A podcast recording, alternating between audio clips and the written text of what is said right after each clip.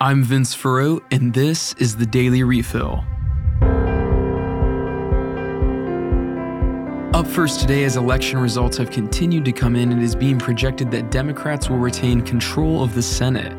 The House of Representatives, on the other hand, is still not clearly controlled by a majority from either party.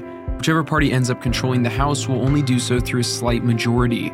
Nancy Pelosi praised the results of the midterms and congratulated many of her party's victors. She said that she will not make any announcements on her own future plans, however, until the results for the House come in.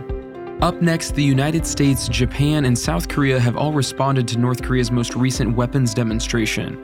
On November 9th, North Korea fired another short range missile towards its eastern sea, further inciting anxiety in its neighboring countries.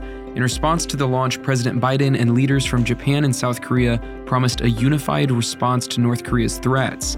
Their alliance is continuing to tighten as both North Korea and China have escalated their rhetoric around foreign relations.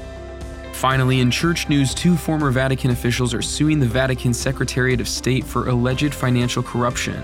The two officials were Vatican auditors appointed by Pope Francis who claimed they discovered widespread corruption.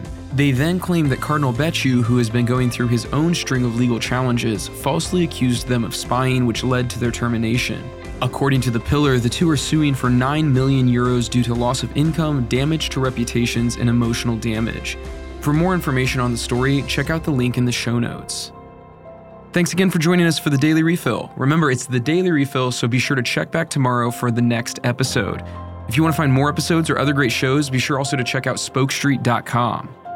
The Daily Refill is made possible through support from Restored Vows. Restored Vows is a free 14-day program focused on healing marriages. Their website is covenanteyes.com slash restored-vows.